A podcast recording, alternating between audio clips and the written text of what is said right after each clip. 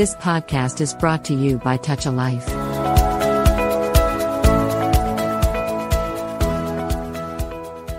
Touch a life Taal radio శ్రోతలందరికీ సాదర స్వాగతం.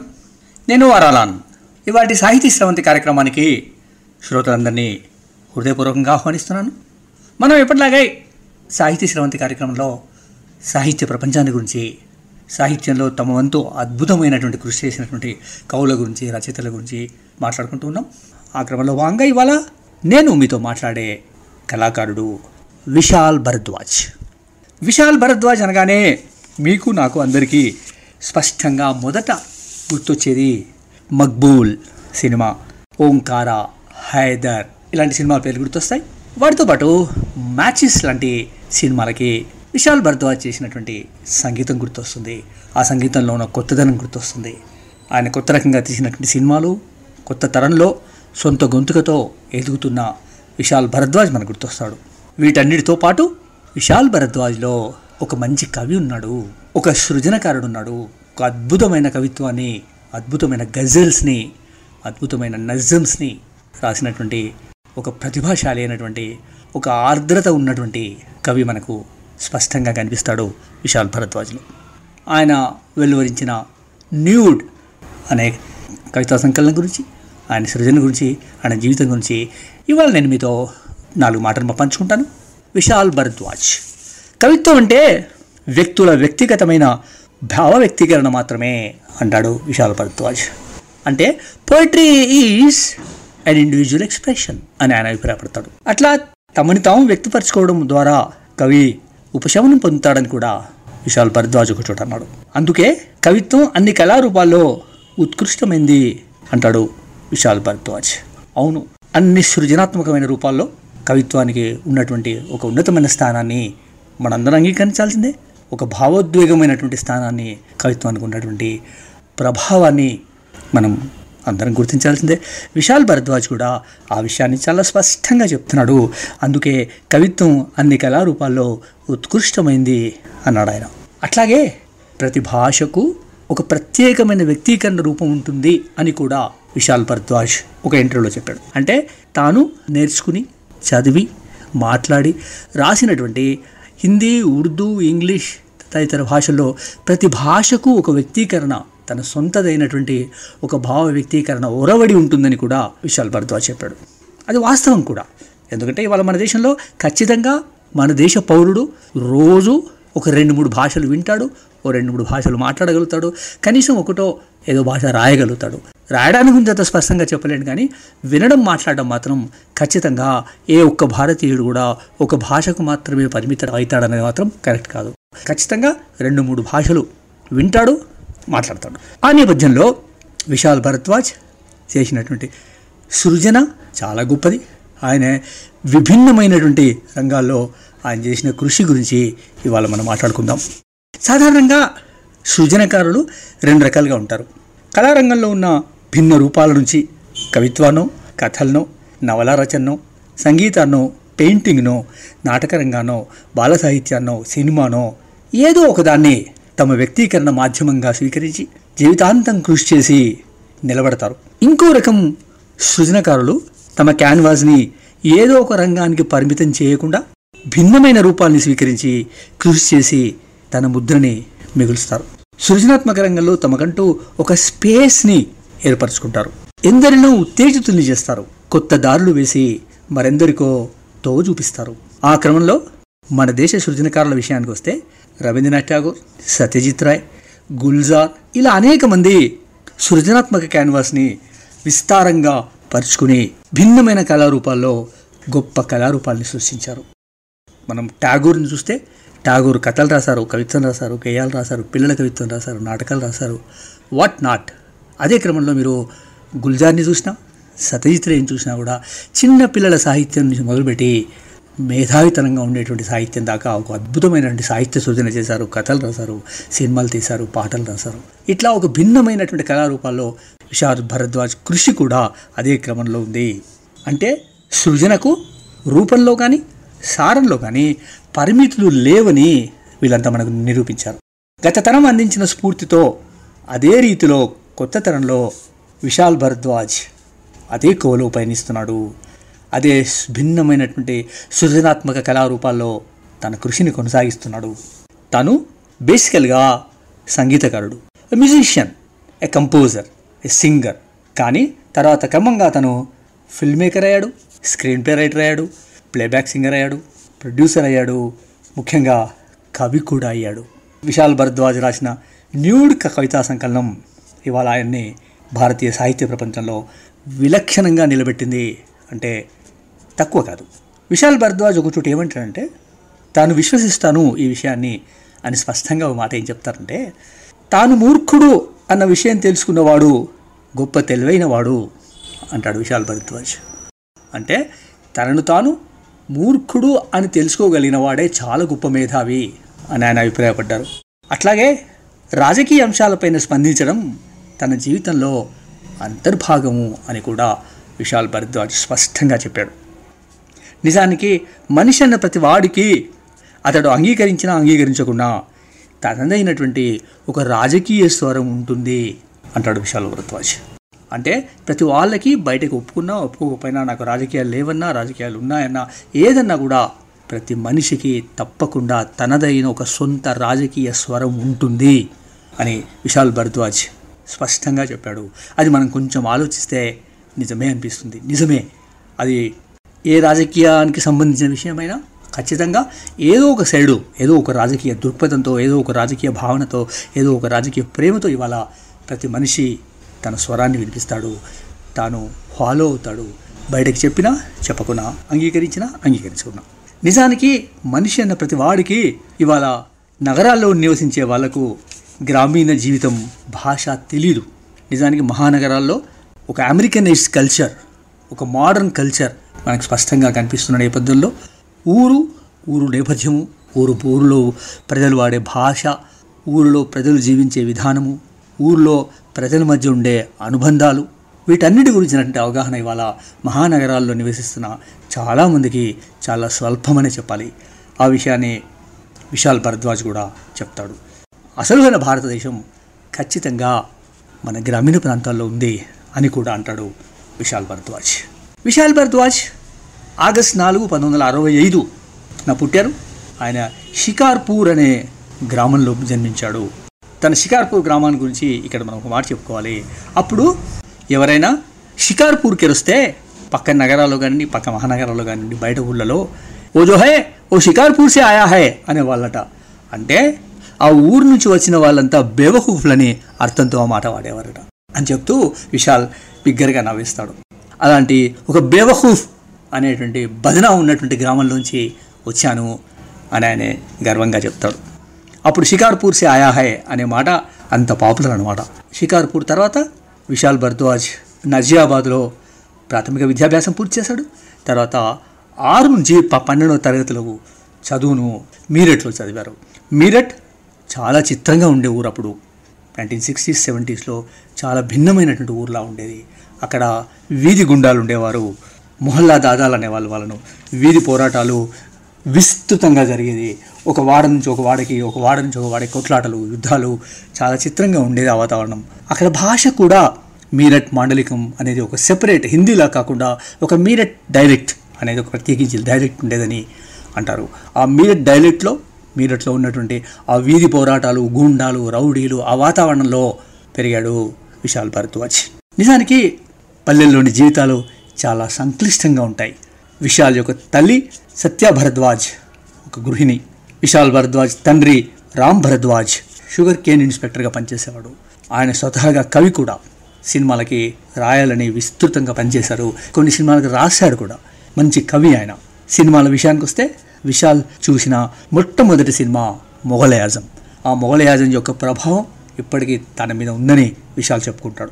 చిన్నప్పటి నుంచి అంతర్ముఖీనుడుగా ఇంట్రోవర్ట్గా ఉన్నటువంటి విశాల్ మొదటి నుంచి క్రికెట్ అంటే చాలా ఇష్టంగా ఉండేవాడు. విషయాలు చాలా స్పష్టంగా చూస్తూ ఉంటే చాలా చిత్రంగా అనిపిస్తాయి. అంతర్ముఖుడుగా ఉన్నటువంటి ఒక అబ్బాయి చాలామంది ఆడేటువంటి క్రికెట్ పట్ల ఆసక్తిగా ఉండేవాడు. క్రికెట్ ఆడుతూ తనను తాను వ్యక్తం చేసుకునేవాడు. తన తాను అవుట్ స్పోకెన్ అయ్యేవాడు. క్రికెట్లో తను అండర్ నైన్టీన్ టీంలో ఆట ఆడుతూ ఉండేవాడు. ఇంకా ముందుకు ఆడటానికి తనకి చాలా అవకాశాలు ఉన్నాయి చాలా మంచి ఆటగాడుగా ఆల్రౌండర్గా ఉండేవాడు. కానీ క్రికెట్లో అండర్ నైన్టీన్ ఆడే క్రమంలో రెండుసార్లు ప్రమాదాలు జరిగి గాయాలై ఆ రెండుసార్లు మ్యాచ్లు మిస్ అయ్యాడు విశాల్ భరద్వాజ్. ఆయన అంటాడు నిజంగా ఒక రకంగా ఆ గాయాలు తాకి ఆ ఆటలు మిస్ కావడం వల్లే నా జీవితం బాగుపడిందేమో. లేకుంటే ఇవాళ ఈ సినిమాలు లేవు పాటలు లేవు సంగీతం లేదు అని నవ్వుతూ ఉంటాడు ఆయన. ఇంకొకసారి క్రికెట్ ఆడే సమయం వచ్చినప్పుడు ఆకస్మికంగా విశాల్ భరద్వాజ్ యొక్క తండ్రి గారు చ- చనిపోవడంతో అప్పుడు కూడా క్రికెట్లో ఆడలేకపోయాడు నిజానికి క్రికెట్లో ఢిల్లీ నుంచి వచ్చినటువంటి మనోజ్ ప్రభాకర్ మనీందర్ సింగ్లతో విశాల్ భరద్వాజ్కి మంచి స్నేహంగా ఉండేది దేవర్ కాంటెంపరీస్ అంతేకాకుండా విశాల్ భరద్వాజ్ ఇంట్లో ఒక సంగీత వాతావరణం ఉండేది. అందుకే విశాల్ భరద్వాజ్ చిన్నప్పటి నుండి మాండోలిన్ తర్వాత బ్యాంజో ఈ రెండు ఇన్స్ట్రుమెంట్స్ని వాయిస్తూ ఉండేవాడు. అట్లా ఆ మ్యాండోలిన్ బాయింజో వాయించడంతోటే తనకి సంగీతం అబ్బిందని కూడా ఆయన చెప్తాడు. అట్లాగే విశాల్ భరద్వాజ్ యొక్క అన్న కూడా ఒక మంచి హార్మోనియం వాయించేటువంటి వాయిద్యకారుడుగా ఉండేవాడు. విశాల్ మొట్టమొదట మీరట్లోనూ ఢిల్లీలోనూ తన ఫ్రెండ్స్ రాసేటువంటి గజల్స్కి హార్మోనియం వాయిస్తూ ఆ గజల్స్కి శృతి చేస్తూ ఆ గజల్స్కి రికార్డింగ్లో పార్టిసిపేట్ చేస్తూ హార్మోనిస్ట్గా తన జీవితం తన క్యారియర్ ప్రారంభమైంది. ఆ తర్వాత ఢిల్లీలో సిబిఎస్ అనేటువంటి సంగీత కంపెనీ విశాల్ భరద్వాజ్కి ఉద్యోగం ఇచ్చింది. అట్లా ఉద్యోగంలో చేరిపోయాడు. ఆ తర్వాత క్రమంగా ఢిల్లీ నుంచి బాంబే సంగీతకారుడిగా ఒక మ్యూజిక్ కంపోజర్గా తన వృత్తిని వెతుక్కుంటూ బాంబే చేరుకున్నాడు. మొదట బాంబేలో చిన్న చిన్న అడ్వర్టైజ్మెంట్ జింగిల్స్కి తన సంగీతం అందిస్తూ ఉన్నాడు. ఆ అడ్వర్టైజ్మెంట్ జింగిల్స్ విషయంలో విశాల్ భరద్వాజ్కున్న అనుభవాలు చిత్ర చిత్ర విచిత్రమైన అనుభవాలు చెప్తూ ఉంటే చాలా ఆశ్చర్యంగా ఉంటుంది చాలా గమ్మత్తుగా ఉంటుంది. ఆ అడ్వర్టైజ్మెంట్ అనేది చాలా చాలా ఎందుకంటే తక్కువ సమయంలో ఒక మజా వచ్చేలాగా ఒక కిక్ ఇచ్చేలాగా ఉండాల్సినటువంటి సంగీతాన్ని చేయడం మొదట్లో విశాల్ భరద్వాజ్కి కొంచెం ఇబ్బందిగా ఉండేది. ఆ తర్వాత క్రమంగా ఆయన అడ్వర్టైజ్మెంట్ రంగాన్ని వదిలేసి సినిమాల్లోకి వచ్చాడు. విశాల్ భరద్వాజ్ సంగీత దర్శకుడుగా అభయ్ షాజీ మ్యాచెస్ లాంటి పలు సినిమాలకు పనిచేశాడు. ఆయన మొదట చిల్డ్రన్స్ ఫిల్మ్ సొసైటీ ఆఫ్ ఇండియాకి అనుబంధంగా తీస్తున్నటువంటి సినిమాలకి తను వర్క్ చేయడం మొదలుపెట్టాడు. వాటిలో ఆయన అందించినటువంటి నవ్య సంగీత రీతులు అప్పుడు విపరీతంగా అందరినీ ఆకట్టుకున్నాయి. విశాల్ ముఖ్యంగా గుల్జార్ కవిత్వం గుల్జార్ వ్యక్తిత్వంతో ప్రభావితమయ్యాడు. సంగీతకారుడిగా విజయవంతంగా ఉన్న రోజుల్లోనే తాను దర్శకత్వం వైపు దృష్టి సారించాడు. విశాల్ భరద్వాజ్ దర్శకత్వం వైపు ఎట్లా వచ్చాడు? అసలు దర్శకత్వం పట్ల ఆసక్తి ఎట్లా కలిగింది? అనే విషయాన్ని ఒకసారి పరిశీలిస్తే విశాల్ భరద్వాజ్ సంగీతకారుడిగా వివిధ సినిమాలకి మ్యూజిక్ కంపోజర్గా పనిచేస్తూ ఉన్నప్పుడు వాళ్ళు చెప్పిన కథా కథనాలకి కొంచెం మెరుగైన కథనాన్ని చెప్పడం ఆ కథల మీద చర్చ చేయడం ఆ కథ ఇట్లా ఉంటే బాగుంటుంది అనేటువంటి ఒక ఒక డిస్కషన్స్లో ఆయన పార్టిసిపేట్ చేయడం చూసి గుల్జార్ ఒకరోజు భరద్వాజ్ని పిలిచానట విశాల్ ఇట్లా నువ్వు ఇతరుల కథలు ఇతరుల కథనాల మీద చర్చ చేస్తున్నావు కదా నువ్వు రాసేందుకు ఎందుకు ప్రయత్నం చేయకూడదు? అని అన్నాడు నేను రాయడం ఏంటి సార్ అంటే లేదు నువ్వు రాయగలవు నువ్వు రాసేందుకు కొంచెం ప్రాక్టీస్ చేయి. రాస్తే బాగుంటుంది. నీ ఆలోచనలు చాలా ఫ్రెష్గా ఉన్నాయి అని గుల్జార్ ప్రోత్సహిస్తే తను స్క్రీన్ ప్లే రాయడం నేర్చుకోవడం ప్రారంభం చేశాడు. అట్లా స్క్రీన్ ప్లే రాయడం నేర్చుకుంటూనే ఆయన చూసినటువంటి అనేక అనేక సినిమాల ప్రభావం కూడా ఆయన మీద మనకి స్పష్టంగా కనిపిస్తుంది. ముఖ్యంగా టొరెంటెనో కైస్లోవస్కీ లాంటి విదేశీ దర్శకుల సినిమాల ప్రభావం విశాల్ భరద్వాజ్ మీద మనకు స్పష్టంగా కనిపిస్తూ ఉంటుంది. అట్లాగే విశాల్ భరద్వాజ్ మొట్టమొదటిసారిగా బాంబేలో ఉన్నటువంటి చిల్డ్రన్స్ ఫిల్మ్ సొసైటీ ఆఫ్ ఇండియాకి వివిధ నిర్మాతలు తీస్తున్నటువంటి సినిమాలకి తను మ్యూజిక్ కంపోజర్గా చేశాడు. ఆ తర్వాత మొట్టమొదటి సినిమాని సిఎఫ్ఎస్ వాళ్ళ కోసం చేయడానికి ముందుకు వచ్చినప్పుడు తను రాసుకున్న స్క్రిప్ట్ని అనేక మందికి చూపిస్తూ ఆ క్రమంలో షబాన్ ఆజ్మీ దగ్గరికి వెళ్ళి షబాన్ ఆజ్మీకి తన స్క్రీన్ ప్లేని చూపించి తన కథను వివరంగా చెప్పినప్పుడు షబాన్ ఆజ్మీ చాలా ఇంప్రెస్ అయ్యి నేను నీకు పూర్తి సహకరిస్తాను. ఇది చాలా ఫ్రెష్గా ఉంది. బాగా చేస్తాము అని ఎలాంటి పారితోషికం తీసుకోకుండా ఆ సినిమాకి షబాన్ ఆజ్మీ పనిచేసింది. అట్లా మొట్టమొదటిసారిగా విశాల్ భరద్వాజ్ సినిమా దర్శకత్వం వైపు వచ్చారు. అట్లా వచ్చిన సినిమా మఖది. అది సిఎఫ్ఎస్ సేవలు తీశారు. ఆ తర్వాత విశాల్ భరద్వాజ్ తను చదువుతూ చదువుతూ చదువుతూనే క్రమంలోనే షేక్స్పియర్ రాసినటువంటి అనేక అనేక నాటకాన్ని చదవడం మొదలుపెట్టాడు. అట్లా చదువుతున్న క్రమంలో మ్యాక్బెత్ చదివిన తర్వాత షేక్స్పియర్ దాదాపు నాలుగు వందల యాభై సంవత్సరాల క్రితం రాసినటువంటి మ్యాక్బెత్ నాటకం చదివిన తర్వాత బాగా ఇంప్రెస్ అయినటువంటి విశాల్ భరద్వాజ్ మ్యాక్బెత్ని మక్బూల్ సినిమాగా ఒక రూపాంతరీకరణ అడాప్టేషన్ చేసే ప్రయత్నం చేశాడు. మొదట స్క్రిప్ట్ రాసుకున్నాడు. అట్లా మ్యాక్బెత్ని మక్బూల్ సినిమాగా రూపాంతరం చేసి సినిమా నిర్మాణానికి పూనుకున్నాడు. ఆ తర్వాత షేక్స్పియర్ రాసిన ఒథెల్లో హ్యామ్లెట్ల ఆధారంగా కూడా ఆయన ఓంకార హైదర్ లాంటి సినిమాని తీశారు. ఈ మూడు సినిమాల ఒరవడి భారతీయ చలనచిత్ర చరిత్రలో ఒక ఉన్నత స్థాయికి చెందిన సినిమాలుగా నిరూపించబడ్డాయి. నిజానికి విశాల్ భరద్వాజ్కి సత్యజిత్ రే సినిమాలన్నా మృణాల్ సేన్ సినిమాలన్నా ఇంకా ముఖ్యంగా రిత్విక్ ఘటక్ సినిమాలన్నా బాగా ఇష్టంగా ఉన్నవాడు. ఆ క్రమంలో ఆ వాస్తవికానికి ఎంత దగ్గరగా ఉన్న దృశ్యీకరణ అయినా బాగా ఇష్టపడతాను అని చెప్పుకునే విశాల్ భరద్వాజ్ షేక్స్పియర్ రాసినటువంటి మూడు నాటకాలని అడాప్టేషన్స్గా మక్బూల్ ఓంకార హైదర్ సినిమాలు తీశాడు. అవి మూడు చాలా విజయవంతమైన సినిమాలుగా నిలబడ్డాయి. అంతేకాదు దర్శకుడిగా తాను రూపొందించిన సినిమాలకి మూడు అంతర్జాతీయ అవార్డులు ఏడు జాతీయ ఫిల్మ్ అవార్డులు అందుకున్నాడు. ఇతర సినిమాలతో పాటు పంతొమ్మిది వందల అరవై డెబ్బై ఎనభై దశకాల్లో వచ్చిన సమాంతర సినిమాల ప్రభావం కూడా విశాల్ మీద చాలా ఎక్కువగా ఉంది. అట్లా కొత్త టెక్నిక్తో నిలబడ్డటువంటి ఒక నవ్య దర్శకుడిగా విశాల్ భరద్వాజ్ సినిమా ప్రపంచంలో నిలబడ్డాడు. ఇట్లా వైవిధ్యభరితమైన సృజన రంగాలతో పాటు విశాల్ భరద్వాజ్ తన కవిత్వ సంకలనం న్యూడ్ వెలువరించారు. ఈ న్యూడ్ వెలువరించడంలో ముఖ్యంగా గుల్జార్ ప్రభావం ఉందని గుల్జార్ సూచనలు సలహాలు తనకి నూడ్ తీయడానికి నూడ్ వెలువరించడానికి ఎంతో ఉపయోగపడ్డాయని ఎప్పుడూ విశాల్ భరద్వాజ్ చెప్తూ ఉంటాడు. ఎందుకంటే గుల్జార్ని తన టీచర్గా తన గైడ్గా తన ఫాదర్గా భావిస్తానని కూడా ఒకచోట విశాల్ భరద్వాజ్ చెప్పుకున్నాడు. అయితే ఈ నూడ్ కవితా సంకలనంలో ఇరవై ఐదు గజల్స్ దాదాపుగా అంతే సంఖ్యలో కవితలు నజమ్స్ కూడా ఉన్నాయి. ఈ న్యూడ్ అనే కవితా సంకలనం కూడా సాహిత్య ప్రపంచంలో ఒక గొప్ప కవితా సంకలనంగా ఒక మంచి కవిత్వం చెప్పిన వాడిగా విశాల్ భరద్వాజ్కి పేరు వచ్చింది అట్లా ఆ విశాల్ భరద్వాజ్ ఈ సంకలనానికి పూనుకున్నప్పుడు మొదట ఆ సంకలనానికి ఆయన నేకెడ్ అని పేరు అనుకున్నాడు నేకెడ్. నేకెడ్ అన్న పేరు విని చాలామందికి అభ్యంతరాలు కనబడ్డాయి. చాలామంది పేరు పట్ల ఒక అసహనము అసంతృప్తిని కూడా వ్యక్తం చేశారు. గుల్జార్తో చెప్పినప్పుడు కూడా అదేం పేరు ఇది చాలా బాలేదు ఇది. నేకెడ్ అనకంటే దానికి ఇంకా పర్యాయ పదం ఏదైనా అంటే లేదు నా కవిత్వం నిండా ఆ కవిత్వాన్ని స్పష్టంగా నేకెడ్గా చూపించే కవిత్వంగా చెప్తానంటే దాన్ని నేకెడ్ అనడంలో ఒక రకమైనటువంటి ధ్వని బాలేదు అని చెప్పేసి గుల్జార్ ఆ కవితా సంకలనానికి న్యూడ్ అనే పదాన్ని సూచించాడు. నేకెడ్ అంటే వేరు న్యూడ్ అనే పదానికి అర్థం వేరు. కనుక న్యూడ్ అనే పదం చాలా సూటబుల్గా ఉంటుందని గుల్జార్ చెప్పినప్పుడు గుల్జార్ ఆ మాటని సూచించినప్పుడు విశాల్ భరద్వాజ్ అంగీకరించి తన పుస్తకానికి అట్లా ఆ సంకలనానికి న్యూడ్ అనే పేరు ఖరారు చేశారు. న్యూడ్ కవితా సంకలనం నిండా ప్రేమ ఆర్తి వేదన మనకు స్పష్టంగా కనిపిస్తాయి. వాటితో పాటు వర్తమాన వ్యవస్థ మీద ఆయన చేసిన కామెంట్స్ కూడా అదే స్థాయిలో ఈ పుస్తకం నిండా కనిపిస్తాయి. ఈ పుస్తకంలో రాసిన గజల్స్ గురించి మాట్లాడుతున్నప్పుడు విషయాలు ఏమంటారంటే గజల్స్ రాయడం అనేది నిజంగా చాలా టెక్నిక్తో కూడుకున్నది. గజల్స్కి చాలా రూల్స్ అండ్ రెగ్యులేషన్స్ ఉన్నాయి. కాబట్టి ఆ రూల్స్ అండ్ రెగ్యులేషన్స్ ఆ ఫ్రేమ్ వర్క్లో మన భావాలను చెప్పడం అనేది నిజంగా ఒక శక్తితో కూడుకున్నది ఒక ప్రతిభతో కూడుకున్నది కావాలి. అలాంటి ప్రయత్నాన్ని చేయాలనే కావాలనే గజల్స్ రాశాను. ఫ్రీ వర్స్కి ఉన్నటువంటి సౌలభ్యం గజల్లో లేదు. కానీ గజల్లో ఒక పాడుకునే ఒక రిథమెటిక్ ఉంటుంది కనుక తాను సంగీతకారుడు కనుక గజల్స్లో ఉండే ఆ లయని పట్టుకునే ప్రయత్నం చేశానని విశాల్ భరద్వాజ్ చెప్తాడు. అట్లాగే ఆయన తీసిన సినిమాల్లో కూడా షేక్స్పియర్ చెప్పినట్టు కథని అడాప్ట్ చేయడమే కాకుండా కథని వర్తమాన సమాజానికి వర్తమాన కాల పరిస్థితులకి ఆ కథలో ఉన్న మూల అంశాన్ని తీసుకొని అడాప్ట్ చేసినప్పటికీ షేక్స్పియర్ ఆ కథనంలో ఆ నాటకీయతలో చూపించినటువంటి ఆ సంగీతపరమైనటువంటి ధ్వనిని కూడా ఈ సినిమాలో అడాప్ట్ చేశాడు విశాల్ భరద్వాజ్.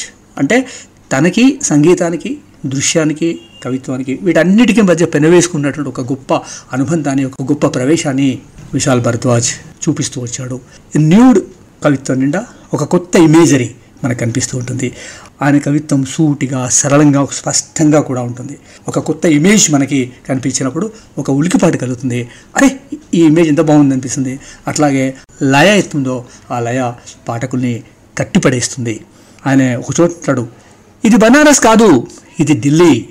ఇక్కడ గంగ వెనక్కి ప్రవహిస్తుంది అంటాడు. ఇది బనారస్ కాదు ఇది ఢిల్లీ. ఇక్కడ గంగ వెనక్కి ప్రవహిస్తుంది అంటాడు విశాల్. అంతేనా? ఎలుకల ఇంట్లో కాల్చిన రొట్టెలను తినిపిద్దాం. ఎలుకల ఇంట్లో కాల్చిన రొట్టెలను తినిపిద్దాం. రాజకీయాలు వింతైన ఎలుకలు అని కూడా అంటాడు. అంటే వర్తమాన రాజకీయ స్థితి మీద విశాల్ భరద్వాజ్ చేసినట్టు వ్యంగ్యాస్త్రం అది. అట్లా గుల్జార్ని అమితంగా అభిమానించి ప్రేమించే విశాల్ కవిత్వంలో గుల్జార్ గురించే కాకుండా గాలిబ్ గురించి ఓషో యొక్క ప్రభావం కూడా మనకు అక్కడక్కడ విశాల్ భరద్వాజ్ కవిత్వం నిండా కనిపిస్తూ ఉంటుంది. మొత్తం మీద గొప్ప భావుకుడైన కవిగా విశాల్ భరద్వాజ్ తన న్యూ సంకలనంతో భారతీయ సాహిత్య ప్రపంచంలో నిలబడ్డాడు. విశాల్ హిందీ కవిత్వాన్ని సుకృత పాల్ కుమార్ ఇంగ్లీష్లోకి అంతే ప్రతిభావంతంగా అనువదించారు. అంటే విశాల్ భరద్వాజ్ నేను మొదట చెప్పినట్టుగా అనేక ఒక ప్రతిభావంతులైనటువంటి టాగోర్ సత్యజిత్ రే గుల్జార్ ఇట్లా ఒక బహుముఖీనమైనటువంటి వ్యక్తీకరణలు ఉన్నటువంటి వివిధ కళారూపాలు తమను తాము వ్యక్తీకరించుకుంటూ ముందుకు సాగినటువంటి అలాంటి వరుసలో తను సినిమా ప్రక్రియకు సంగీతం ప్రక్రియకు దేనికో ఒక తానికి మిగలకుండా అన్ని ప్రక్రియల్లో కూడా తనను తాను వెతుక్కునే ప్రయత్నం చేశారు. తాను వెతుక్కుంటూ వచ్చినటువంటి అనేక అంశాల్ని తన పాఠకులకి తన శ్రోతలకి వినిపించే ప్రయత్నం చేస్తూ ఉన్నాడు. ఇవాళ యువ ప్రపంచంలో విశాల్ భరద్వాజ్. ఇది ఒక కొత్త సంతకం అని చెప్పాలి. ఒక న్యూ సిగ్నేచర్ విశాల్ భరద్వాజ్. ఆయన రాసినటువంటి న్యూడ్ కవితా సంకలనంలోని కొన్ని కవితల్ని నేను అనువాదం చేశాను. అవి ఇప్పుడు మీకు పంపిస్తాను. న్యూడ్ కవితా సంకలనం విశాల్ భరద్వాజ్. శీర్షిక నేను. గతంలో నేనే ఇప్పుడు నేనే. గతంలో నేనే ఇప్పుడు నేనే. నేనే నదిని వృక్షాన్ని ఆకాశాన్ని భూమిని కూడా. నేనే నదిని వృక్షాన్ని ఆకాశాన్ని భూమిని కూడా. నేనే ఆలయాన్ని అంతఃపురాన్ని షియాని సన్నీని కూడా. నేనే ఆలయాన్ని అంతఃపురాన్ని షియాని సన్నీని కూడా. ప్రార్థనా వేళ పండితుల చేతిలో దివ్యని ఖాజీ నుదుటి మీద నమస్కార చిహ్నాన్ని ఉపదేశకుడి గుండెల మీద వేలాడుతున్న శిలువను. గతంలో నేనే ఇప్పుడు నేనే. ఈ కవిత మళ్ళొకసారి మీకు వినిపిస్తాను. శీర్షిక నేను. గతంలో నేనే ఇప్పుడు నేనే. నేనే నదిని వృక్షాన్ని ఆకాశాన్ని భూమిని కూడా. నేనే ఆలయాన్ని అంతఃపురాన్ని షియాని సన్నీని. ప్రార్థన వేళ పండితుల చేతిలో దివ్యని ఖాజీ నుదిటి మీద నమస్కార చిహ్నాన్ని ఉపదేశకుడి గుండెల మీద వేలాడుతున్న శిలువను. గతంలో నేనే ఇప్పుడు నేనే. ఇంకో కవిత శీర్షిక ఒంటరి ఛాయ్. మధ్యాహ్నపు గాఢ నిద్ర తర్వాత తరచుగా లోపల లెక్కలేనంత నిశ్శబ్దం పేరుకుపోతుంది. పాత జ్ఞాపకాలు తిరిగి జీవం పూసుకుంటాయి. మధ్యాహ్నపు గాఢ నిద్ర తర్వాత తరచుగా లోపల లెక్కలేనంత నిశ్శబ్దం పేరుకుపోతుంది. పాద జ్ఞాపకాలు తిరిగి జీవం పోసుకుంటాయి. ఓ కప్పు వేడివేడి సాయంకాలపు టీతో అరచేతుల్ని వెచ్చబరుచుకుంటూ సూర్యాస్తమయంలోంచి రాత్రిని దర్శిస్తాను. ఓ కప్పు వేడివేడి సాయంకాలపు టీతో అరచేతుల్ని వెచ్చబరుచుకుంటూ సూర్యాస్తమయంలోంచి రాత్రిని దర్శిస్తాను. పడగ్గది పైకప్పుపై వేలాడుతున్న ట్యూబ్ లైట్ వెలుగులో పడగ్గది పైకప్పుపై వేలాడుతున్న ట్యూబ్ లైట్ వెలుగులో ఓ బల్లి కీటకం కోసం వేచి వస్తున్నది. ఓ బల్లి కీటకం కోసం వేచి చూస్తున్నది. నిప్పులపై కాలుతున్న రొట్టెలోంచి పిండి కాలుతున్న వాసన గుర్తొస్తే కళ్ళు వెలిగిపోతాయి. రాత్రి కురిసిన చిరుజల్లులకు పైకప్పు చల్లబడింది. రాత్రి కురిసిన చిరుజల్లులకు పైకప్పు చల్లబడింది. రేడియోలో పాత పాటలు వింటూ కళ్ళు మెరుస్తాయి. రాత్రంతా ముఖం కోసం ఎదురు చూస్తూ ఉంటాను. సూర్యోదయానికి ముందు మెల్లిగా నిద్రలోకి జారుకుంటూ తలగడలో ముఖం దాచుకుంటాను. వీధి చివర ఆలయం ప్రార్థనలలో మంజీర నాదాలు ధ్వనిస్తున్నాయి. మధ్యాహ్నపు గాఢ నిద్ర తర్వాత తరచుగా లోపల లెక్కలేనంత నిశ్శబ్దం పేరుకుపోతుంది. పాత జ్ఞాపకాలు తిరిగి జీవం పూసుకుంటాయి. నిప్పులపై కాలుతున్న రొట్టెలోంచి పిండి కాలుతున్న వాసన గుర్తొస్తే కళ్ళు వెలిగిపోతాయి. రాత్రి కురిసిన చిరుజల్లులకు పైకప్పు చల్లబడింది. రేడియోలో పాత పాటలు వింటూ కళ్ళు మెరుస్తాయి. రాత్రంతా ముఖం కోసం ఎదురు చూస్తూ ఉంటాను. సూర్యోదయానికి ముందు మెల్లిగా నిద్రలోకి జారుకుంటూ తలగడలో ముఖం దాచుకుంటాను. వీధి చివర ఆలయం ప్రార్థనలతో మంజీర నాదాలు ధ్వనిస్తున్నాయి. మధ్యాహ్నపు గాఢ నిద్ర తర్వాత తరచుగా లోపల లెక్కలేనంత నిశ్శబ్దం పేరుకుపోతుంది. పాత జ్ఞాపకాలు తిరిగి జీవం పూసుకుంటాయి. పాత జ్ఞాపకాలు తిరిగి జీవం పూసుకుంటాయి. ఇంకో కవిత ఇంట్లో ఒంటరిగా వదిలేయకు. ఇంట్లో నన్ను ఒంటరిగా వదిలేసి వెళ్ళకు. నువ్వు ఎదుట లేకుంటే టీవీ ఆన్ కాదు. కబ్బోర్డుకు వేసిన తాళం తెరుచుకోదు. నువ్వు ఎదుట లేకుంటే టీవీ ఆన్ కాదు. కబ్బోర్డుకు వేసిన తాళం తెరుచుకోదు. నల్లాకు జలుబు చేస్తుంది. నల్లాకు జలుబు చేస్తుంది. పిచ్చిది టప్ టప్ అంటూ చేతుతూ ఉంటుంది. లైట్ వెలుగుతూ ఆడుతూ దొంగాట ఆడతాయి ఎయిర్ కండిషనర్ వేడి గాలిని వెదజల్లుతుంది. లైట్లు వెలుగుతూ ఆడుతూ దొంగాట ఆడతాయి ఎయిర్ కండిషనర్ వేడి గాలిని వెదజల్లుతుంది. ఏ కారణము లేకుండానే ఇంటర్నెట్ మూగపోతుంది. నువ్వు రాగానే మరే కారణము లేకుండానే కనెక్ట్ అవుతుంది. గాలితో పరదాలు జతకూడి నన్ను భయపెడతాయి. గాలితో పరదాలు జతగూడి నన్ను భయపెడతాయి. రాత్రంతా కుట్రలు చేస్తాయి. నన్ను ఒంటరిగా వదిలి వెళ్ళకు. నన్ను ఒంటరిగా వదిలి వెళ్ళకు. ఇంకో కవితా శీర్షిక రీయూనియన్. ఆయన శవం కట్టెలపై కాలిపోయింది. ఆయన పేరు నాలుకపై పూడ్చివేయబడింది. ముఖం నిప్పుల కుంపటయ్యింది. అవయవాలు కాలి బూడిదయ్యాయి. ఆజానుబాహుడైన నా సోదరుడు ఇప్పుడు బూడిదై ఓ చిన్న సంచిలో వేమిడిపోయాడు నదిలో కలిపేశాం. నేనెప్పుడు ఆ నది ఒడ్డున కూర్చుని ఏదో ఒక రోజు నేను ఆ నదిలో కలిసిపోయి ప్రవహించి అతన్ని కలుసుకునేందుకు వెళ్తానని తలపోస్తూ ఉంటాను. మళ్ళీ ఒకసారి వినిపిస్తాను ఇక చివరి వాక్యాలు. నదిలో కలిపేశాం. నేనెప్పుడు ఆ నది ఒడ్డున కూర్చుని ఏదో ఒక రోజు నేను ఆ నదిలో కలిసిపోయి ప్రవహించి అతన్ని కలుసుకునేందుకు వెళ్తానని తలపూస్తూ ఉంటాను. తలపూస్తూ ఉంటాను. థ్యాంక్ యూ అండి. తాల్ రేడియో శ్రోతలకి ధన్యవాదాలు. విశాల్ భరద్వాజ్ రాసిన న్యూడ్ కవితా సంకలనం గురించి అట్లాగే విశాల్ భరద్వాజ్ జీవిత చరిత్ర గురించి జీవన రేఖల గురించి ఒకసారి సంగీతకారుడిగా బయలుదేరి సృజనకారుడిగా సాగి సాగి సినిమాలు నిర్మించి దృశ్యాలు దృశ్యాలుగా మన ముందుంచి చివరికి కవితా దృశ్యాల్ని ఆవిష్కరించినటువంటి విశాల్ భరద్వాజ్ గురించి ఓ నాలుగు మాటలు మీతో మాట్లాడే అవకాశం కలిగినందుకు సంతోషంగా ఉంది. థ్యాంక్ యూ అండి. Thank you very much thank you for listening bye మళ్ళీ వారం మళ్ళీ ప్రముఖ సృజనకారుడి గురించి మీతో మాట్లాడడానికి వస్తాను. నేను వారాలు ఆనందండి. బాయ్ అండి. You have just listened to Tall Radio Podcast. For more podcasts, visit www.touchalife.org.